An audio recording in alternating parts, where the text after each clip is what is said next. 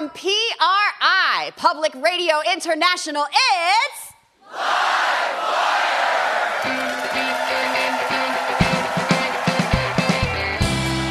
Recorded in front of a live audience from the Alberta Rose Theater in Portland, Oregon, it's Livewire. With actor and comedian Rhys Darby, musician and performer Ahamefule Oluo, and comic book writer Kelly Sue DeConnick. With music from Cataldo and our fabulous house band. I'm your announcer, Elena Passarello, and now, the host of Livewire, Luke Burbank.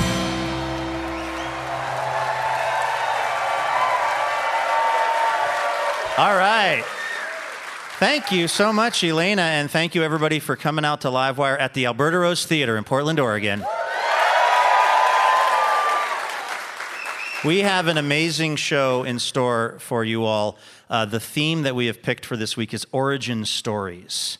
Uh, which uh, plays into all of our guests for one reason or another. And we asked the crowd here at the Alberta Rose Theater uh, uh, about their origin story, or at least the origin story that they wish they had. Right. The right. question that we, that we asked was if you were bitten by a radioactive spider, what superpower would you hope to get? Because that's the origin story of Batman or something, Yeah, right? yeah, I'm pretty sure. Gotcha. Yeah. Send your emails to Elena Passarello at livewireradio.org. I was thinking about I was thinking about my answer to this question to like oh, what superpower would I hope to get? I would hope to be bitten by a radioactive spider that was also very punctual. A time spider. So I could take on the superpower to me of being on time for things. It's just not a part of your daily practice. I have such a hard time getting to things on time. And like if I could just, you know, have it solved by some sort of spider bite, like I would take that over web slinging or flying or anything. just being arriving at things on time. You know, you could just get a watch. That's, you know, you're you could get bitten by a watch. That's that's actually the that's what's so sad about this this being my superpower I want is that it is achievable. Like it's not flying or you know anything else shooting photons from my hands it is basically leaving 10 minutes earlier But it feels impossible to you. Like it feels like it's a it's humanly impossible. for me it seems to be and i will make all these deals with myself about what time i'm going to leave and then i will just stare at the clock or the tv or whatever it is and then just not leave. And then it makes me a bad person. I become i guess like the supervillain of these stories because mm. then i will text people that i'm looking for parking and i haven't even left the house. That's some lex luthor type behavior. What would your what would your superpower be you'd want to get? I want to get bit by a spider that would turn me into a crow. yeah, I think they have like the sweetest life. And they're they always seem to be busy and interested. They know a lot. They're kind of smart birds. They use language. They look like rock stars.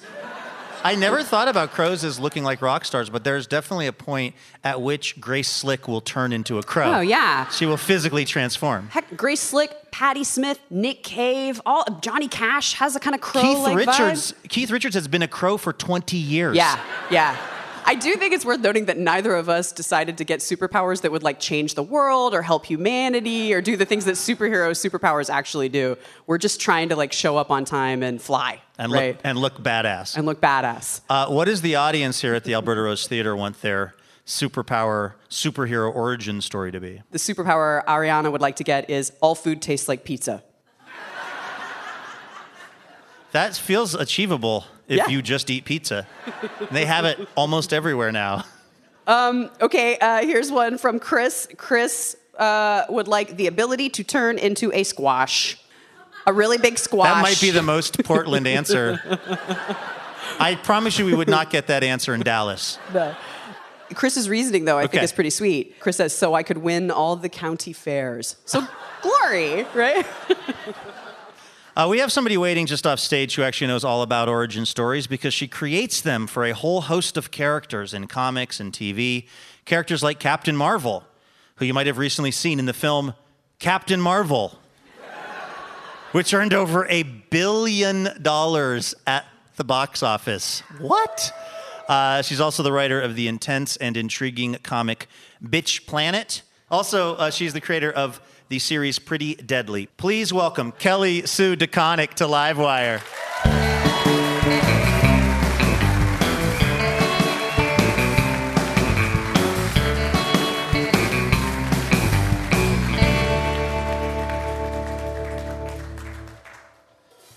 Kelly Sue, Hi. welcome to Livewire. Thank you. Uh, Kelly, I, I wanted to start off by asking you about your relationship with comics as a kid. I grew up on Air Force bases, and because in this country the genre of superheroes dominate comic books, um, which they don't all over the world, but here it's like 90% are superhero comics, um, that comics would be big on military bases by so people who are drawn to service would be drawn to this genre that favors like heroism and sacrifice um, makes a lot of sense. So it was a really big deal on base, and I used to get um, I would get my allowance, and I would go to the Stars and Stripes bookstore, and I would buy comic books there for forty five cents a piece.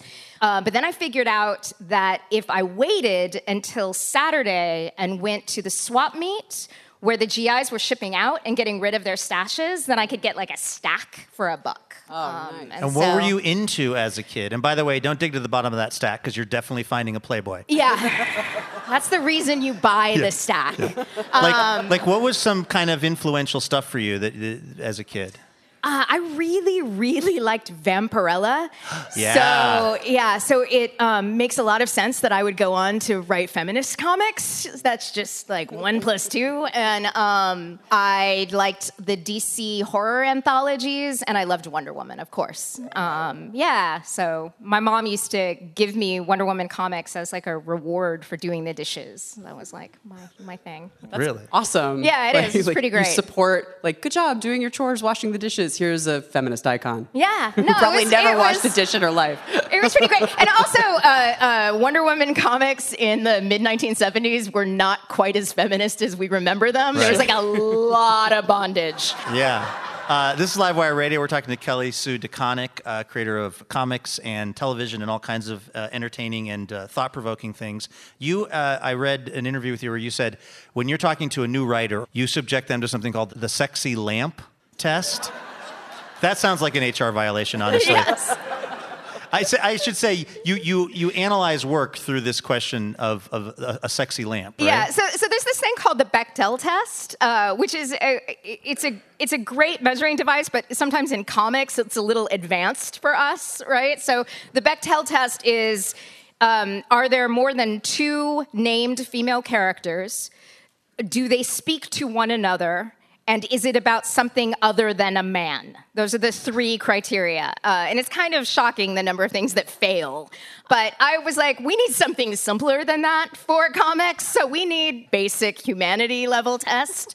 So my test is the sexy lamp test, which is if you can remove a female character from the story and replace her with a sexy lamp, and the plot still functions, then you need another draft.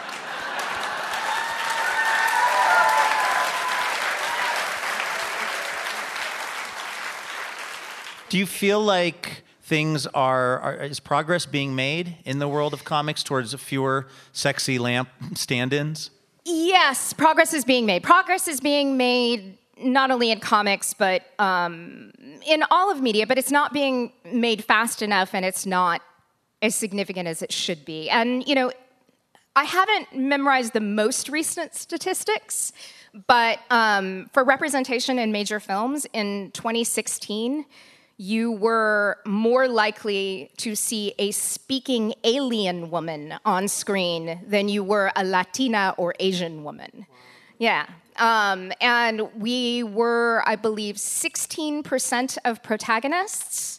Uh, we're 51% of the population. We are the one minority that's not actually a numerical minority. Uh, and I think the 16% was down like two points from 10 years prior. So, yeah, it's not it's not great news. Um, so we have to kind of keep pushing and be bitchy about it, really, frankly. Um, I want to talk also about Captain Marvel, but we do have to take a very short break. So let's do that. This is Livewire Radio from PRI. We are talking to Kelly Sue DeConnick, and we'll be back in just a moment. Livewire is supported in part by Fully. Have you ever noticed how kind of not great you feel after you sit at work all day? Truth of the matter is, your chair is probably part of the problem. Most chairs and desks they restrict movement, which leaves your body kind of achy. Now we'd like to tell you about Fully, designer and collector of standing desks, chairs, and other workspace tools that encourage you to move so you will feel better at the end of your day.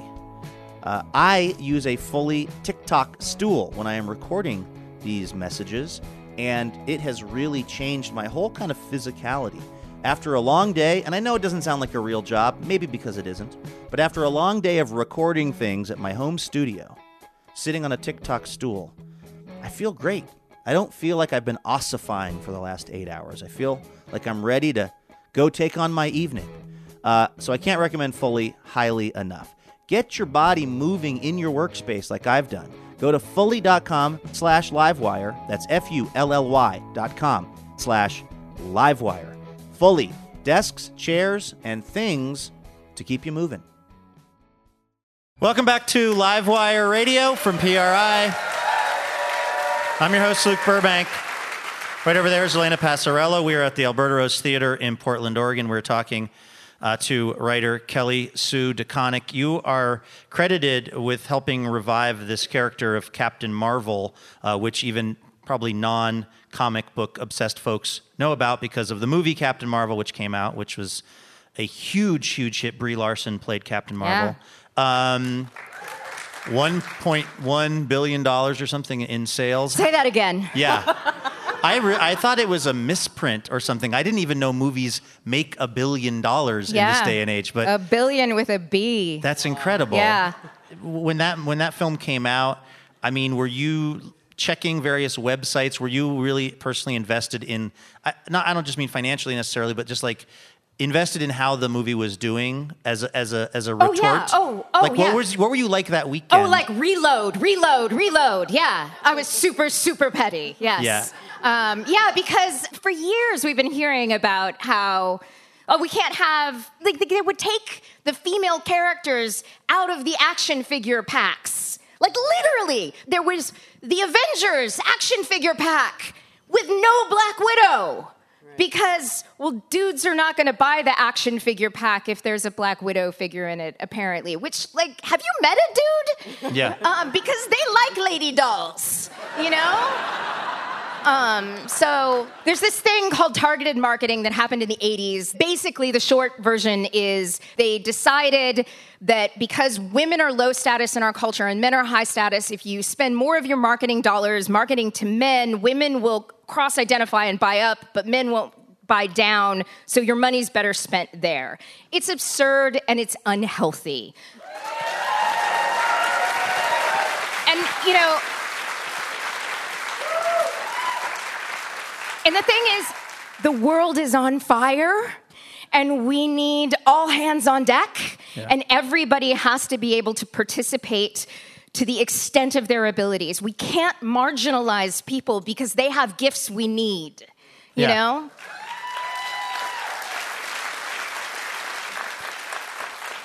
I spent some time on the Carol Danvers Wikipedia page I've this been there. week, and um, it's extensive. Mm-hmm. I mean, like, what's it like to be creative with something that already exists and that a lot of people already have a lot of feelings about?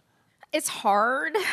Um, you do not want to alienate the people who have supported that character for you know 70 years or whatever it is. But I think it's always about going down to fundamentals. You're not looking for what's aspirational about them because that's abundantly obvious, right? What you're looking for is what's human about them. With Carol, or with any of these characters, my question is always like, where does their pain come from? Because it's the easiest place for us to find empathy with another human being, right?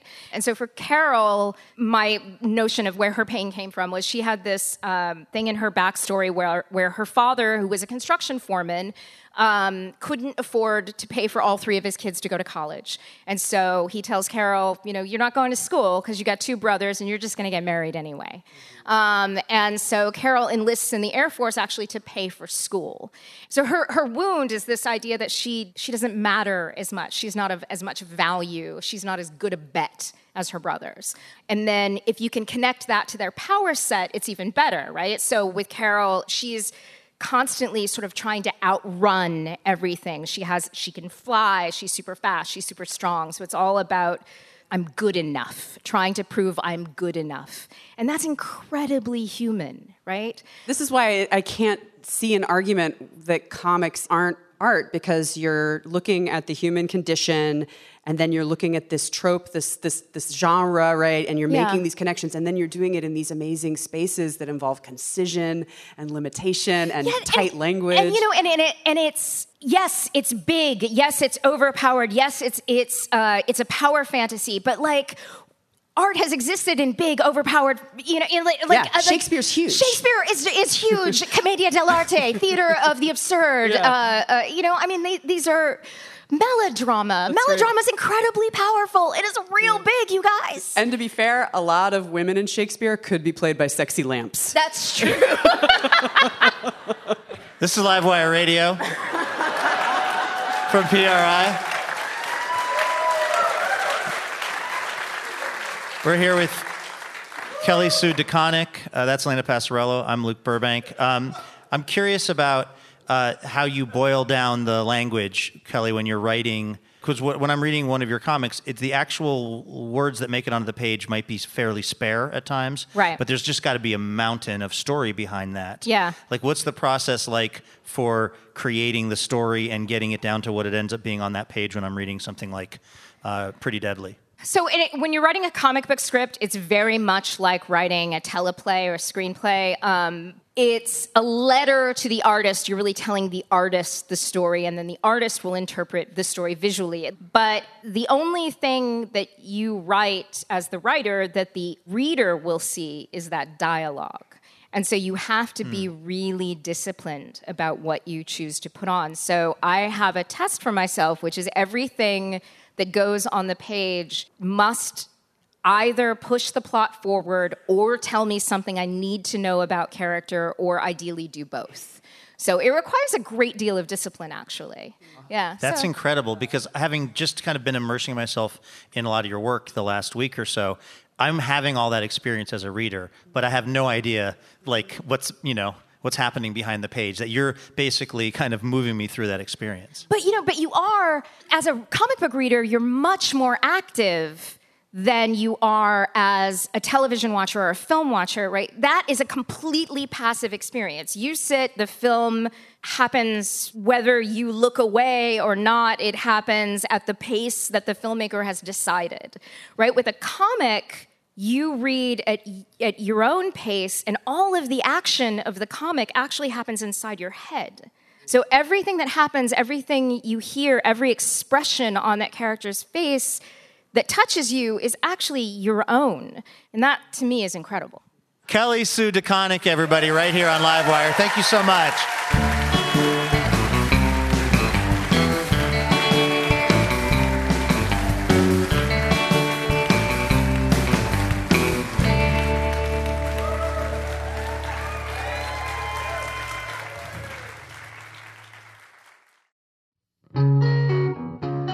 Livewire is brought to you in part by Alaska Airlines. Now, people may think Alaska Airlines only flies from cold to colder, but with 1,200 daily flights and 118 destinations, Alaska Airlines is a gateway from the West Coast to the world.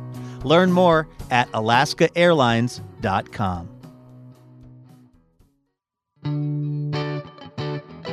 Don't go anywhere because coming up, we've got comedian Rhys Darby, who did not actually realize how huge Flight of the Conchords was going to be when Jemaine Clement, one of the show's creators, invited him to audition to play their inept manager, Murray. And so Jemaine said, "Would you play our manager? We've got this idea that you know we." And I and I sort of looked at my schedule. I thought, oh, I don't know. What, what does that entail? You know, I've got got some heavy drinking later tonight. One of the weirdest and most interesting interviews we've done in a long time is coming up on Livewire.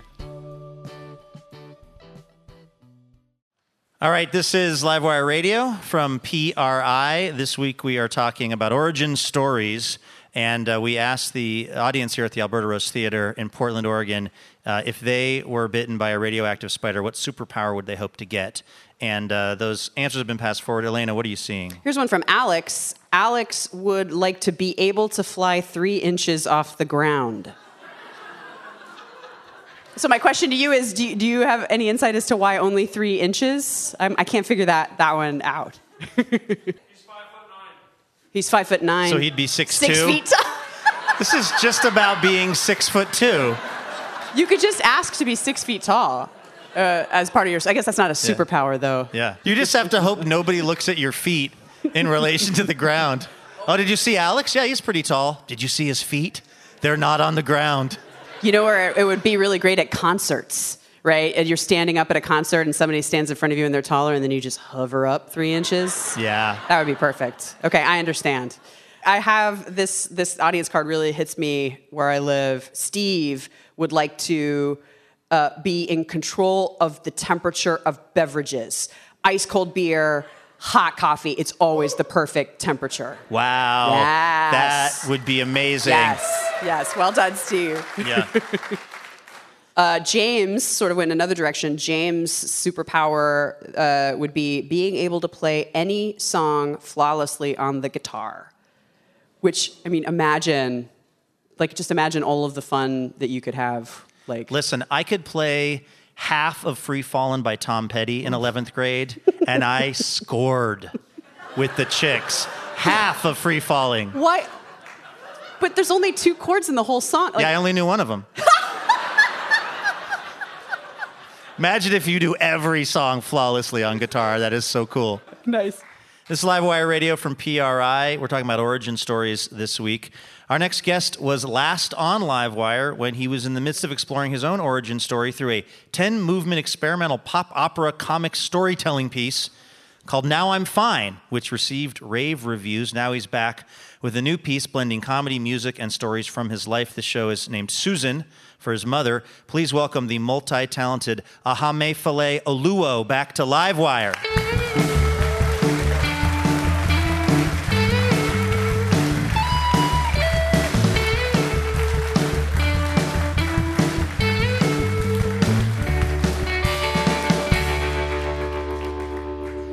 Hello, Aham. Hey, how's it going, Luke? Welcome back to the show. Yeah, thanks. Your last show, Now I'm Fine, was really incredible. Um, I'd never really seen anything like it. Um, eh, how do you follow that up? I mean, you have this new show out now, and a lot of it is about your mom. Like, like, do you feel pressure from how successful Now I'm Fine was?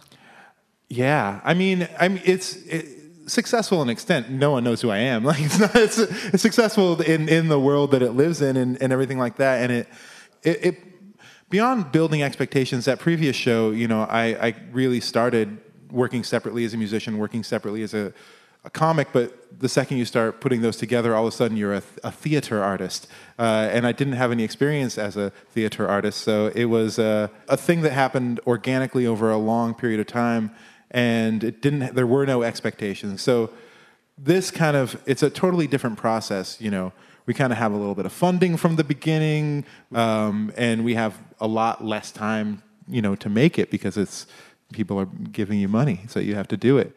Um, how, how does your mom feel about the fact that she is a big part of this show? My mom loves it to an extent that I can't understand because because you know I, I've been doing these these these work in progress shows, um, building the show.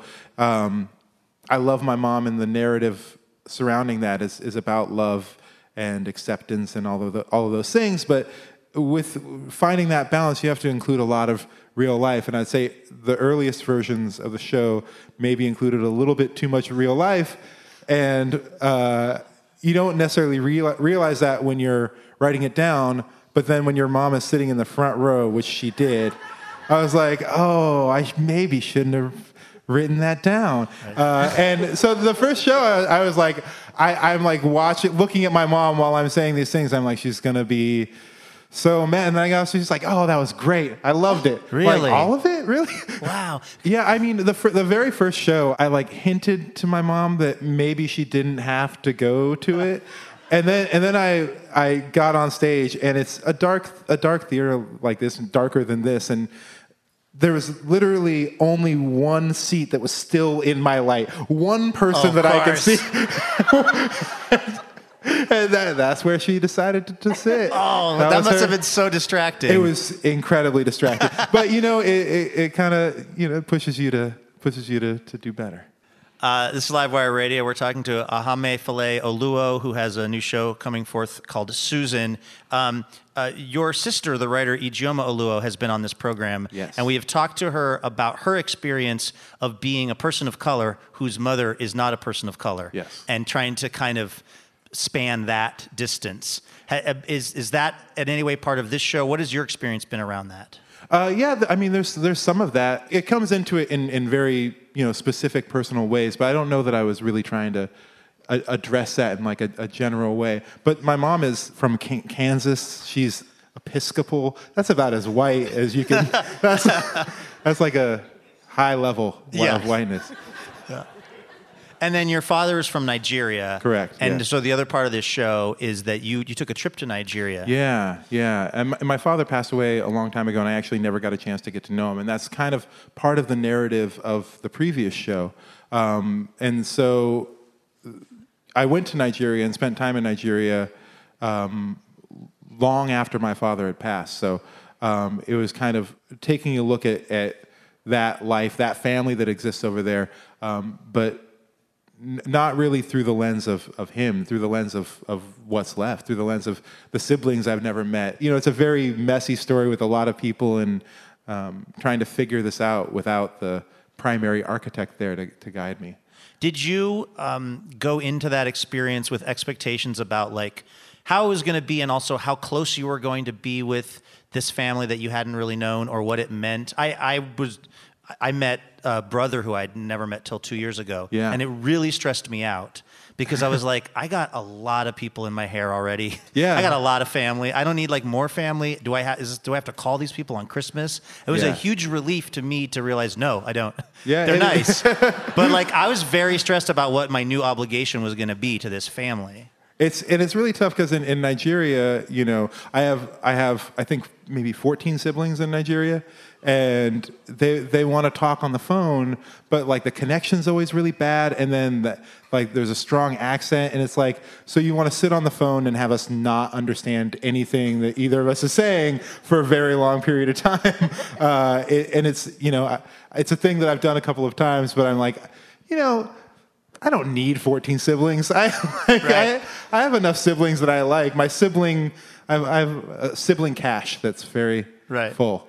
So did you know that going in, or did you just learn that after a couple of mildly frustrating phone conversations? One phone you- conversation.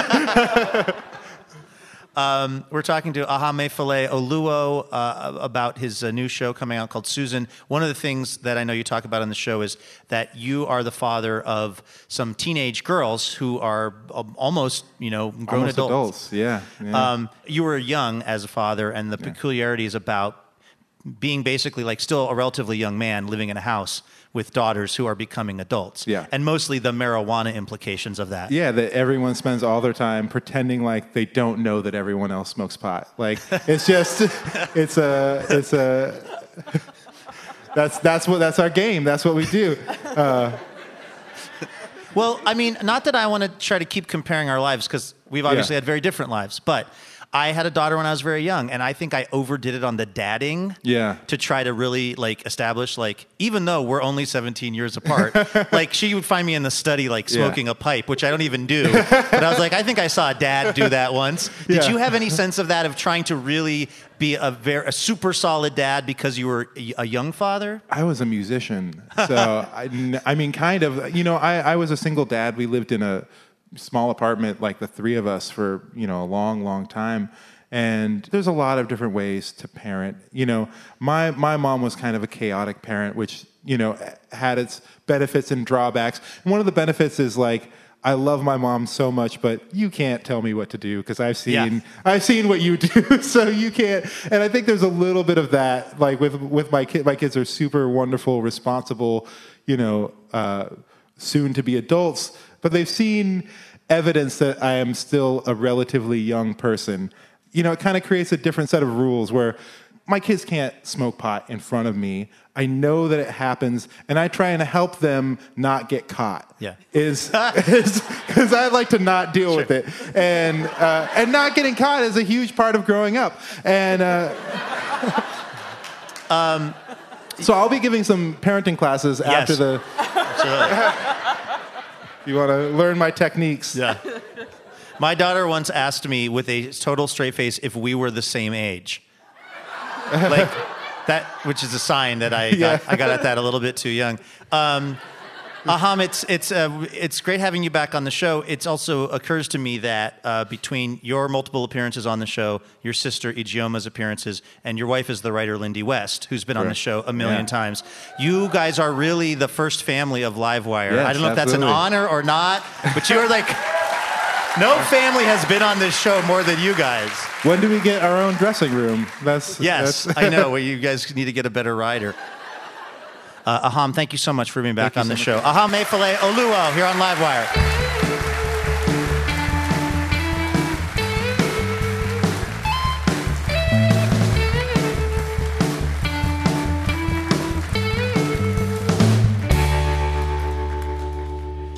Our next guest did not take the usual path to comedy stardom.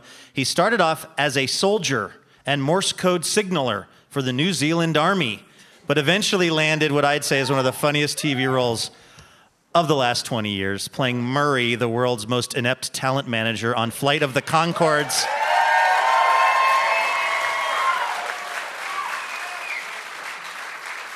I see you're familiar with the program. You've all seen him in many films, on stage doing stand up, and now here on Livewire. Please welcome Rhys Darby to the show.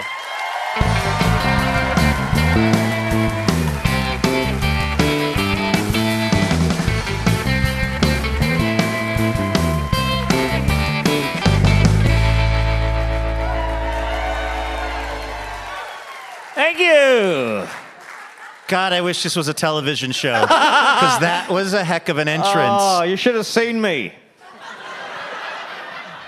What a somersault. Yeah. Straight off the speaker stack. So graceful and yet so brave. It's all my training. You know, I can't stop being awesome. Yeah.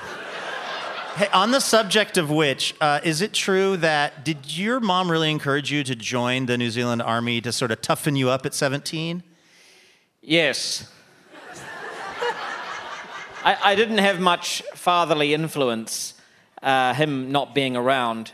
Uh, so I was kind of raised by my mother and my three sisters and my nana, and which was great. You know, I, I, I, I remember playing with paper dolls, dressing up and things, and I think mum started to get worried.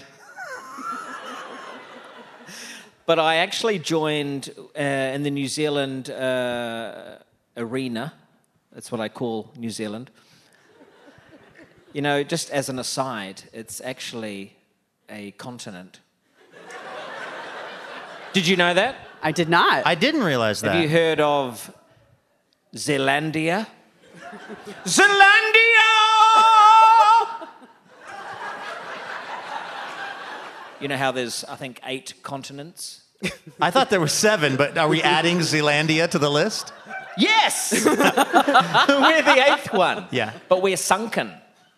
So Google it. Google it now. But this is actually true. yeah. There's a. So, yeah, everything I say is true. Just it's because of the voice, isn't it? oh, he likes to lie. He's a weirdo. So, in other words, I didn't know this. New Zealand is a continent, but most of it's underwater, It's so we don't give it enough It credit. Underwater. We look like two islands with an extra bit on the end. you know, we have three islands North Island, South Island, and Stewart. it's true. Why can't I just be serious? Uh, you do a lot of different kinds of comedy. You're a performer, obviously, Flight of the Conchords. You do stand up. Uh, did did stand up come first? Did that come before you started doing acting How on camera? dare you? Did you Google my career or not? no, I, I actually started as a comedy duo uh, because it was myself and Grant, and we were called Recently Granted. Yes. And so we were, and you can p- pull up some clips now. Sure. We'll put those in in post. And then, and then I went solo when Grant he decided to stay behind. He was sort of dating a solo mum, so I moved on. and then I did my own thing for a while, and then stand up. You know, I loved, but it was always for me. I grew up uh, being being obsessed with a British comedy, uh, Monty Python, and all the BBC comedies. And Yeah. Uh, yeah, so um, I always wanted to be part of a sketch troupe. So doing even doing stand up, I, I I played various characters, and I do kind of I, I, very physical comedy. So you know, I become not only different characters but also objects. Like Transformers who got a bad assignment. Yeah. Like one becomes like a deck chair. Yeah, that's one of my pieces. and I like doing sound effects as well. So I would really do it. I'd do all the doors opening. You know, I'd do the sound effects of helicopters and sirens. A bit like, you know, Michael Winslow. He was a bit of a hero growing yeah, up. Police Academy Yeah. movies. Yeah, absolutely. I used to watch Police Academy and think, wow, that guy's amazing. And I didn't like even, I didn't kind of like at that point start uh, rehearsing my own sounds, but as a, as a kid playing in my backyard with my little figurines, I would do all the sound effects of, you know, the lightsabers and, and the spaceships and things. And I would be very creative. What I'm trying to say is I had no friends. What about when when you were in the military? Were you like Even less friends. Were you like in a you know in a foxhole or behind some position where there's like important military stuff Yeah. going on, and you're just wanting to like do noises and Mm. try to make the other soldiers laugh? Well, I would, I would, and I would, I could do the sounds of machine guns and things, which. so I was that. That seems thing. very dangerous in that setting. good. Go, run! Here comes a helicopter.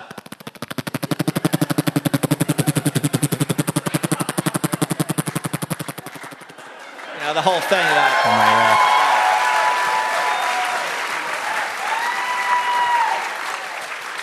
We are talking to Rhys Darby here on Livewire. Um, sort of. Um, Rhys, how did you become uh, part of Flight of the Conchords? um, well, I won a raffle, and Wow. no, I. Um, it was a government election. Yeah, that's how they do it in New Zealand. the whole country had to Yeah. decide. And it was just, I was in Edinburgh at the time, the Edinburgh Fringe Festival. Right. Uh, they were there. I was there doing my own solo show in front of, you know, 12 people. Um, a huge, it was a big hit. Yeah. Twelves of audience members. yeah, so many. Um, the full dozen. Uh, one night, the baker's dozen. which I, I couldn't believe it. Yeah. Had to get another seat in. Yeah. but yeah, so I was there. Jemaine came up to me, said, "Look, we've been approached by the BBC to do a like a radio show pilot to for uh, this guy uh, Will, uh, who decided uh, he wanted to record." Sort of a, a loose pilot with the Conchords, um, with his mini disc player and a microphone for the radio situation. And so Jemaine said, "Would you play our manager? We've got this idea that you know we." And I and I sort of looked at my schedule. I thought, "Oh, I don't know." what what does that entail? You know, I've got got some heavy drinking later tonight. and I just on a whim thought I'd do it, and I got in there, and uh, and so we completely improvised. Uh, I had no idea what being a band manager was. You know, the only thing I could relate it to was sort of back to my military days, and also. Um, uh, school, and so that's why I called a roll call. Uh, so I, I just straight away, that was the first thing we did.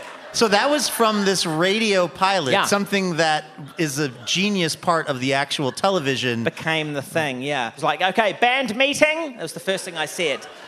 And then they're like, they're sitting right in front of me, and then there's this guy Will Saunders with his recorder from the BBC.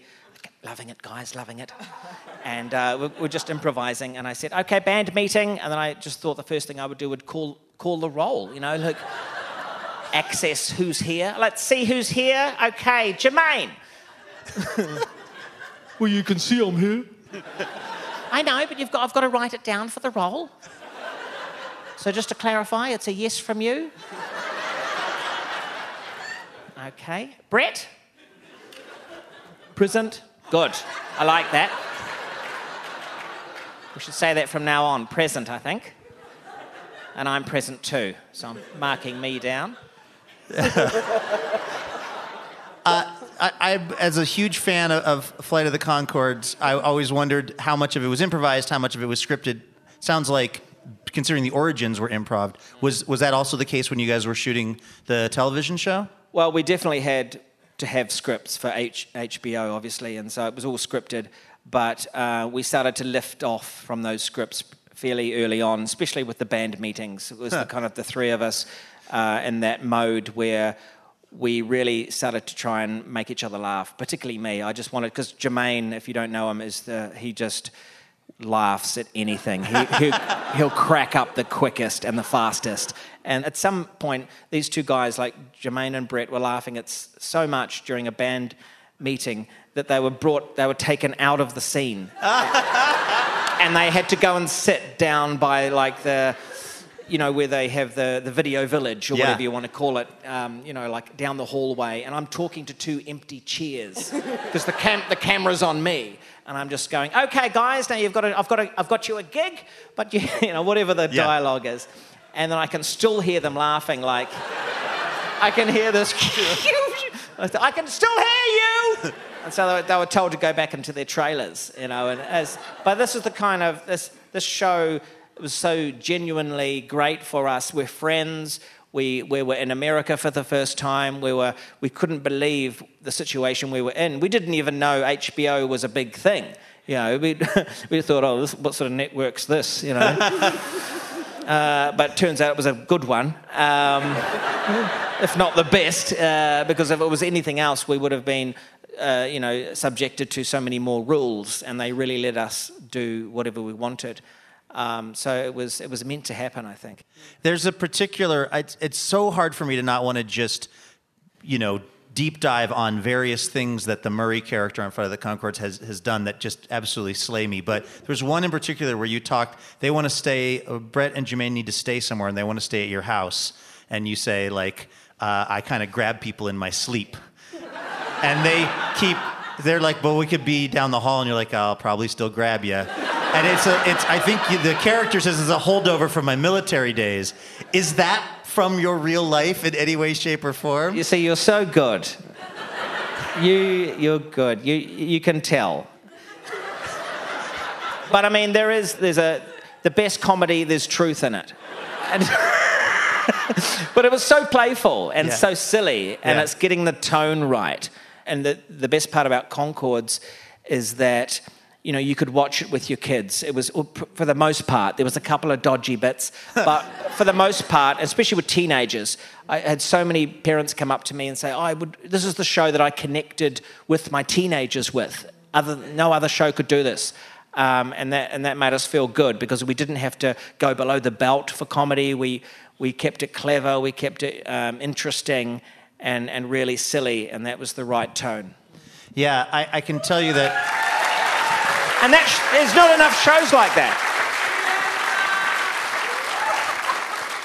Uh, if if I if I'm talking to somebody and they like they also like Flight of the Conchords, I like I know that I will have something in common with this person. It's a good sort of sorting Right, yeah, mechanism. absolutely. Like oh, they get this. Yeah, and if they haven't heard of it, then you go, oh, Yeah, no. This conversation is over. see you later, mate. That's Rhys Darby, everyone. We've got to take a quick break.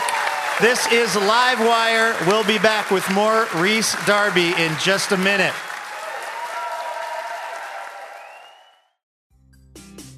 Hey, special thanks this episode to Kelly Griffin of Seattle, Washington, and Jim Pirette of Northfield, Minnesota. Kelly and Jim are part of the Livewire member community, and they are generously supporting us with a donation each month. And we are so thankful for that support because it is genuinely what allows us to keep doing the show. Turns out it's extremely important. So, a huge thanks to Kelly and Jim for making this episode of Livewire possible. Hey, welcome back to Livewire. We're talking to Rhys Darby. Ow! Rhys Darby, yeah! I love that guy. Yeah. Uh, Rhys, you've been so nice to hang out with us here. I want to ask you about another project that you have. You just got back from the Toronto Film Festival. You're in a film called Guns Akimbo, which is the, the least kid friendly thing that you've done. For sure, for sure. I would not let my kids watch it. Yeah. I mean, the guy, uh, Jason, great New Zealand director, his previous film was called Deathgasm. um, so it's it's a high-paced action. Um, you know, there's lots of guns, lots of uh, violence and stuff like that. It's cartoon violence, but it reminds me, I guess, a little bit of kind of your John Wick, and people absolutely love that stuff. So I, I, don't- I think it's just it's the adrenaline of it, and it's absolutely just entertainment. I mean, I could debate for hours gun violence in movies and, and, and, and video games is the other one, and and I and I talked about it with Jason, who made. Guns Akimbo, and we talk about the human lust for bloodlust and for, for killing and things like that, which has been throughout history. And as a person who's not a gamer or whatever, you look at it and you go, oh my God, this is just really wrong. But once you get in it and you see this, it's so completely shifted aside from the reality of anything like that, it's hard to comprehend, but it's, it's just not the same. And so I think that's the same with these these video game type movies is that it's putting it in a in a platform where it's it's safe and it's not going to do anything and it is entertainment and it is entertainment. Live wire. Did you really have to look at the sign to oh. remember what show it is? You know what, Rhys? Honestly, I do that like I do that like six times a show. Rhys Darby, everybody, here on Thank you. Livewire.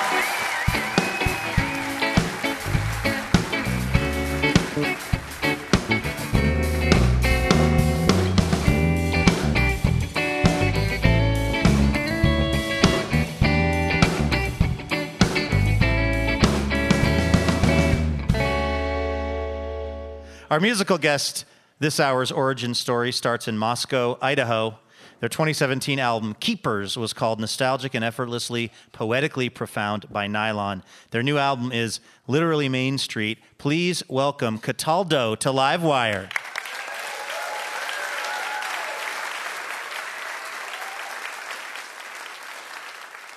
Now, this was total serendipity, this show, that we had booked uh, Cataldo and also Aham. You guys have collaborated before, independent of Livewire, and we had no idea until we got you all in the same room. It's so true. Yeah, Aham wrote uh, all the horn arrangements for uh, a record I made called Gilded Oldies and played trumpet and recruited all the talent. And so I couldn't sort of help ourselves here when we were both in the same room. We decided to jump on stage again. Yeah. And, and what is the name of this song? Uh, this song is called When You First See the Waves. This is Cataldo and Ahame Oluo here on Livewire.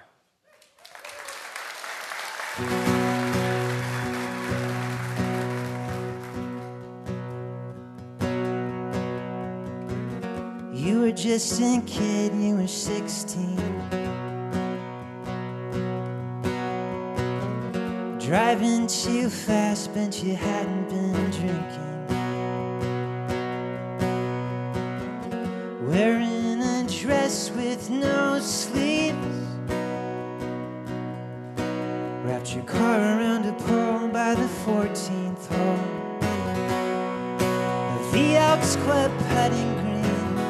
You were probably gonna go to school out of state if you kept up your grades. Maybe USC, you wanna live in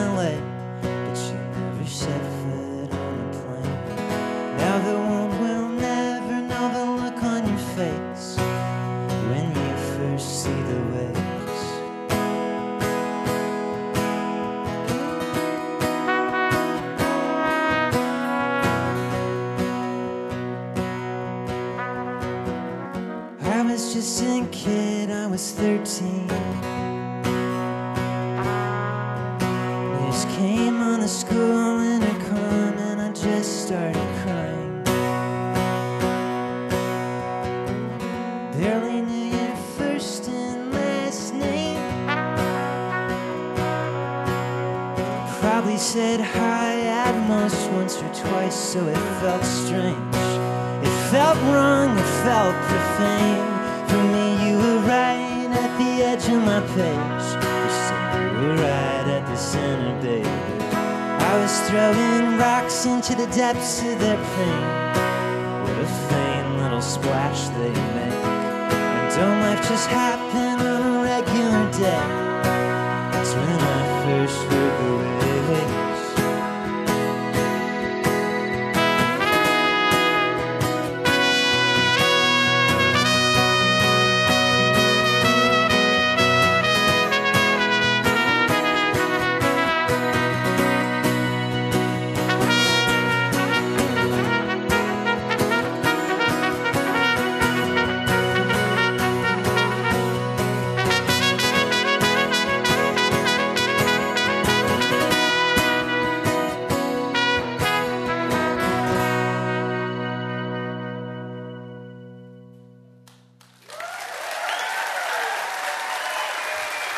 That's Cataldo and Ahamefule right here on Livewire. Thank you so much.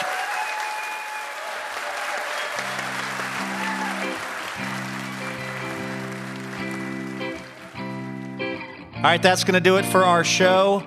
Thank you so much to our guests Rhys Darby, Kelly Sue DeConnick, Ahamefule Oluo, and Cataldo. Livewire is brought to you in part by Alaska Airlines, the Jupiter Hotel, and Fully.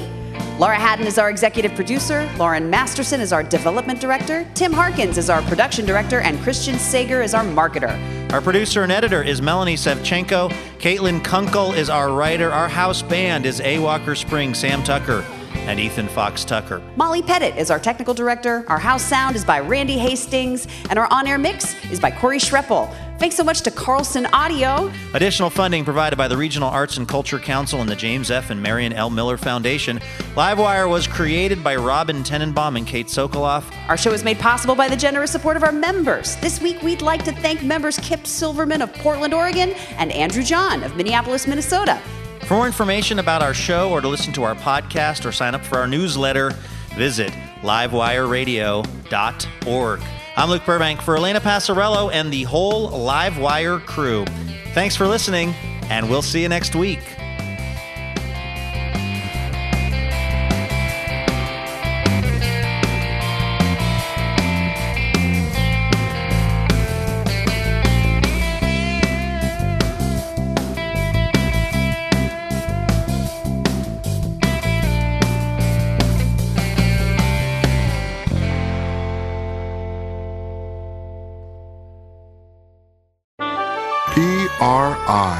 Public Radio International.